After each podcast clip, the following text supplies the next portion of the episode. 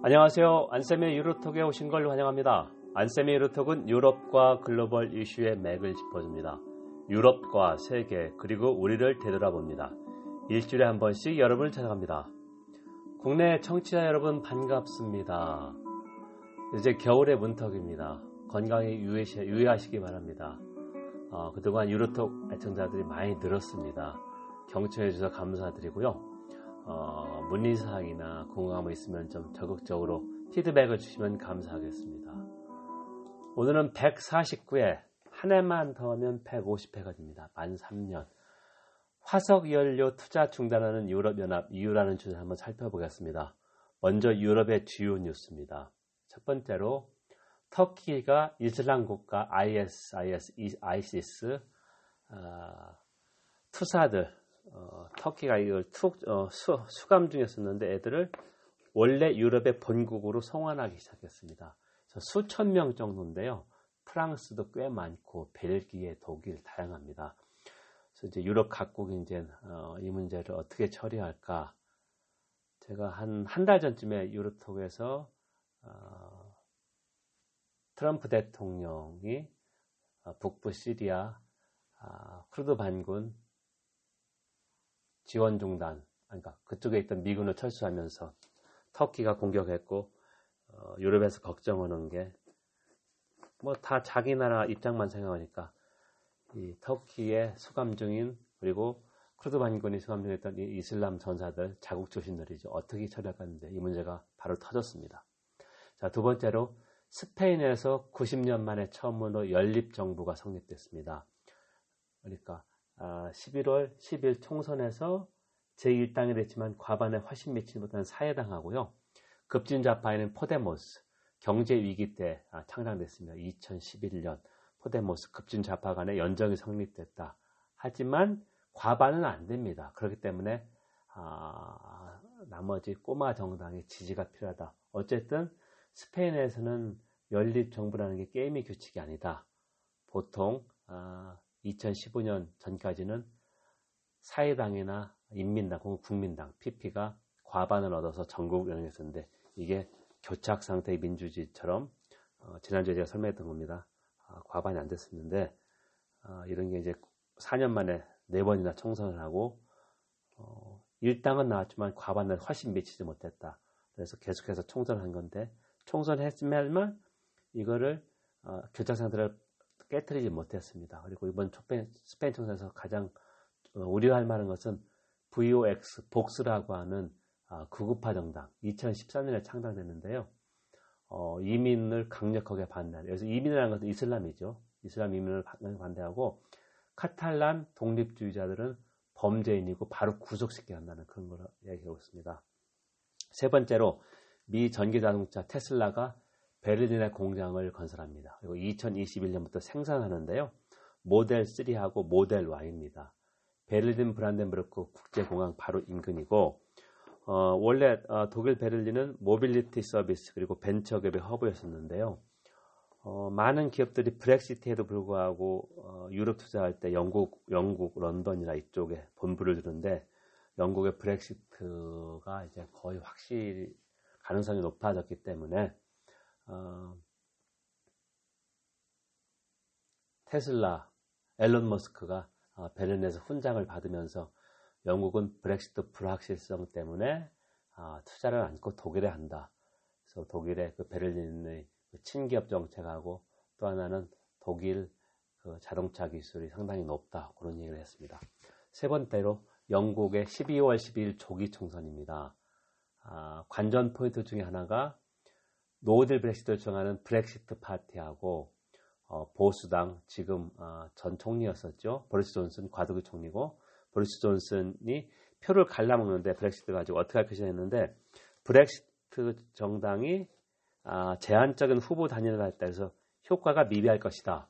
즉 현재 보수당이 아, 의석을 차지하고 있는 그러니까 2017년 선거에서 그 당에 출마하지 않겠다. 그 선거구에는. 하지만 나머지 어, 지금 보수당이 노리고 있는 노동당 아성이지만 어, 이웃할 때 지지가 많이 나온 이쪽은 출마한다. 그럼 이제 표가 갈라지는 것이죠.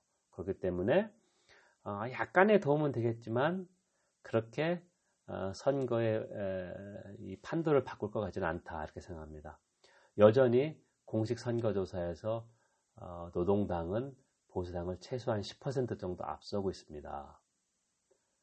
아직 어, 보수당이나 노동당 아, 선거 강령은 이번 주 그러니까 11월 17일, 18일에 시작하는 그 주 목요일이나 금요일 정도 발표될 것으로 예상합니다. 여러분 지금 안세미 유로톡을 청취하고 있습니다. 안세미 유로톡은 유럽과 글로벌 이슈의 맥을 짚어줍니다. 유럽과 세계 그리고 우리를 되돌아봅니다. 일주일에 한 번씩 여러분을 찾아갑니다. 그러면 오늘 어, 본론의 주제인 화석 연료 투자를 중단하는 유럽연합 규범적 권력으로서 유럽연합의 이슈를 한번 보겠습니다. 자, 미국이 트럼프가 들어서면서 기후변화, 지금은 어, 기후변화가 용어가 좀 너무 현실을 반영하지 못해서 기후위기라고는 말씀입니다. 기후위, 기후위기. 그래서 트럼프가 파리 조약 탈퇴를 선언했고 이제 정식 과정을 실행에 옮겼습니다. 그래서 11월 초에 탈퇴하겠다고 했고 1년 정도 걸립니다. 그래서 내년 어, 미국 대통령 선거 직전에 미국의 기후 변화 조약, 그러니까 파리 조약 탈퇴가 어, 완성된다, 어, 완료된다 이렇게 생각하는데요. 자, 그래서 유럽연합은 어, 반면에 기후 위기 대응을 선도하고 있다. 그래서 2005년 처음으로 아, 이 탄소 배출권 시장 운영하고 있고요. 요번에 하고 있는 게 green finance, 녹색 투자가 뭐냐, 그걸 정확히 규정하고 있습니다. 그래서 아, 올해 말까지 이게 합의될 텐데요. 그동안의 과정을 보면 2018년 6월에 전문가 그룹을 설립했습니다. 아, technical expert group이라고 해서 어, 각계를 다 망라했습니다. 학계, 금융계, 산업계 이쪽으로 해서 1년 후에 그러니까 2019년 6월에 아, 이 사람들이 보고서를 발간했는데요. 음, 어떤 게 기후변화 아, 대응책, 서스테이너블 그로스 아니면 그린 파이낸스다. 예를 들면 기후변화 아, 아, 적응 그리고 미티게이션 완화 이런 쪽에 아, 투자해야 되고 좀 더 명확히 했습니다. 어떤 분야, 어떤 활동을 이렇게 할 수 있느냐 이렇게 의미를 했는데요. 이걸 지금 어, 이해 당사자들한테, 스테이크홀더한테 아, 피드백을 받고 있습니다. 이 과정을 거쳐야 하니까 협의, 협의하는 거죠. 이제 유럽연합의 그 규정 바로 회원국에 적용됩니다. 별도의 어, 입법 조치가 필요 없습니다. 이게 이제 유럽 통합이 진전됐기 때문에 다른 국제법은 어, 국가가 국제법을 비준하고 유보도 할 수 있는데 유럽연합은 그렇지 않습니다. 바로 규정이나 조약이 회원국의 법이 됩니다. 어, 이게 이제 중요한 게 기관 투자가나 연기금이 어, 큰 손이고 우리가 알고 있죠. 캘퍼스랑 캘리포니아 연기금 꽤 많습니다. 이런 쪽이 어, 투자할 때 가이드나 있는데 윤리적 투자를 많이 얘기하고 있다. 그래서 삼성전자는 어, 글로벌 기업인데 노르웨이 국부 펀드 1조 달러가 넘습니다. 투자하지 않습니다. 가버넌스 문제이기 때문에 그리고 노르웨이 국부 펀드는 어, 한 10년 전부터 화석 연료 투자를 점차 줄이고 지금은 줄였습니다. 세 번째로 유럽 투자은행 EIB, European Investment Bank 어, 금융 정책을 하는 ECB 유럽 중앙은행과 다릅니다. EIB는 1958년에 설립됐고요. 유럽연합 28개 현국이 대주주입니다. 유럽 투자은행이 2019년 11월 5일 이사회에서 화석연료 투자를 2021년에 중단한다. 투자 지원이죠. 이렇게 선언했어. 아, 상당히 진통이 있었는데요. 화석연료 비중이 높은 폴란드와 헝가리는 끝까지 반대했는데 아, 표결에서 졌습니다. 의미가 어, EIB는 음, 자본금, 납입 자본금이 2,432억 유로가 조금 넘고요. 이후에 빅4라고 하는 독일, 프랑스, 영국, 이탈리아가 아, 최대 주주입니다. 그리고 납입 자본금 기준으로 세계 최대의 다자 개발은행인데요. 90%는 유럽연합의 이런 그 인프라 투자, 재생에너지 지원하고 나머지 10%는 ACP 국가라고 합니다. 과거 EU 회원국 식민지였던 아시아, 카리브해, 퍼시픽, 태평양 쪽 이렇게 지원하고 있습니다. 어, 그래서 최대 규모의 어, 다자은행이 다자개발은행이죠. EIB가 녹색 투자를 지원한다. 유럽연합이 아, green finance, 지속 가능한 성장의 선도 역할을 한다. 이렇게 볼 수 있습니다. 자, 이 모든 것은 뭘 한, 한 가지 용어로 표현하냐면 유럽연합 EU를 규범적 권력이라고 했습니다. 노 normative power. norm에 power가 있다는 게 좀 모순 같지만, 아, 이언 매너스라고 하는 영국 정치학자가 거의 그 10년 정도 됐습니다. 유럽연합 뭐 civilian power. civilian power는 어, 군사력을 최후의 수단으로 사용하고, 어, 그, 그래서 시빌리언은 밀리터리 파워의 아, 반대, 상대적 개념입니다.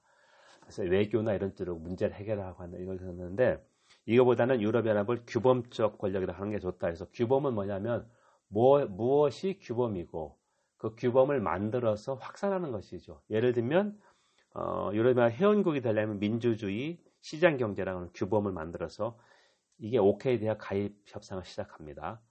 자, 그러니까 예를 들면 중동부 유럽 2004년에 가입한 폴란드, 헝가리, 그 비세가르드 포너 4개국 아니면 이번에 어, 가입 협상이 개시가 좌되는 발칸 어, 네, 세르비아나 아, 코소보, 아, 북마케도니아 아니면 다시 아, 정정하겠습니다. 알바니아하고 북마케도니아 가입 협상 시작이 안 됐죠. 이런 쪽도 당연히 어, 민주주의 시장 경제라는 규범이 어느 정도 마련됐다. 그러면 이제 가입 협상을 시작합니다. 그렇게 됐고요. 그래서 어, 그리고 예를 들면 어, 녹색 투자 이런 쪽에 있어서 어, FTA 맺을 때도 어, LR 레이버 라운드 그러니까 아, 예를 들면 그 ILO 결사의 자유 승인해야 된다. 아직 우리나라가 못하고 있습니다. 유럽연합이 문제를 제기했고요. 그리고 한 10년 전쯤에 나왔던 게 뭐가 있냐면 화학물질 등록 평가 하가라고 하는 리치인데요. R-E-A-C-H 도달하고 할 때. 앞에 약자입니다. R은 register, E는 evaluation, A는 authorization of chemicals인데요. 유럽연합에 어, 수출하려고 하는 나라는 어, 예를 들면 거의 일상생활에서 화학물질 들어가지 않는 데가 없죠. 예를 들면 TV, 냉장고. 어떤 화학물질을 썼고 이게 어떤 우회가 있고 다 평가해서 제출해서 승인을 받아야 아, 수출할 수 있습니다. 유럽연합이 아직까지 영국을 포함해서 5억 1천만 명의 세계 최대의 단일 시장이다. 그래서 가장 큰 규모의 시장이 이런 하나의 규정을 만들면 우리 같이 어, 수출로 먹고 사는 나라는 이걸 따르지 않을 수가 없습니다. 자 그렇기 때문에 유럽연합을 규범적 권력이라고 한다. 어, norm하고 power를 연결시키는 게 약간 모순인 것 같지만 유럽연합의 정체성에서 normative power, EU라는 말을 많이 씁니다. 지금까지 말씀드린 지속 가능한 성장 아니면 green finance, 녹색 자금 조달, EIB가 최초로 어, 어, 다자은행 최대 규모의 다자은행 이걸 확 아, 이걸 명확히 이제 설, 아, 마감 시한을 확립했고요. 2021년까지만 화석연료 투자를 지원하겠다. 그 이후부터 안 된다. 중요한 거는 화석연료에 아, 천연가스까지 포함됐습니다. 요거를 끝까지 반대했는데요. 여러분 독일이나 이런 쪽에서 왜냐면 독일은 어, 후쿠시마 일본 후쿠시마 원자력 사고 이후에 어, nuclear power 원자력 어, 오늘 어, 몇년 안에 절, 다 폐기합니다. 그래서 이제 어, 재생에너지 수단을 많이 해서 하는데 아직까지 그걸 보충하지 못하니까 독일에서 조금 주저는 이렇게 됐고요. 나머지는 예를 들면은 어, 국제무역에서 다자주의나 이런 쪽 그리고 REA, CH, REACH라고 하는 화학물질 등록 평가 과제도 마찬가지입니다. 그렇다면 우리는 어떠냐? 원자력 폐기도 10년, 20년 후에 한다고 그러는데 이것도 별로 진전이 없습니다. 그래서 공론제로 도입되는 상당히 의미가 있죠. 일반 시민들 참여해서 찬반을 다 듣고 어, 냉철하게 결정해서 정부가 이걸 수용했는데요. 어, 기후위기 대응그룹에서 보면은 이게 무슨 어, 원자력 에너지 폐기냐 말이 안 된다. 너무 늦고 어, 하나만 한 것이다. 반대로 어, 우리가 흔히 얘기하는 어, 마피아, 그러니까 보통 언론에서 얘기하는 그 원자력 마피아 쪽에서 볼 때는 전기값만 올리고 나쁜 정책이다 이렇게 하는데 어, 기후 변화, 기후 위기는 공동의 문제다. 우리뿐만 아니라 인류 공동의 문제고 우리가 어, GDP 대비 인구 대비 어, 이산화탄소 주요 배출국 중에 하나입니다. 10위 안에 들어갑니다. 그래서 우리도 분명히 이런 음, 생각을 좀 바꾸고 좀더 어, 기후 위기에 어, 적극적으로 대응해야 된다 이렇게 생각합니다. 여러분 지금까지 안세미 유로톡을 청취했습니다. 안세미 유로톡은 유럽과 글로벌 이슈의 맥을 짚어줍니다. 유럽과 세계 그리고 우리를 되돌아봅니다. 일주일에 한 번씩 여러분을 찾아갑니다. 오늘은 화석연료 투자를 중단하는 유럽연합 이유라는 주제로 해서 지속 가능한 성장, 그린 파이낸스를 정확하게 규정하고 이를 실천하는 유럽연합 그리고 우리한테 의미는 무엇인가 우리도 좀더 어, 기후 위기에 어, 적극적으로 대응해야 되지 않겠냐 이런 걸 한번 얘기해봤습니다. 경청해 주셔서 감사합니다.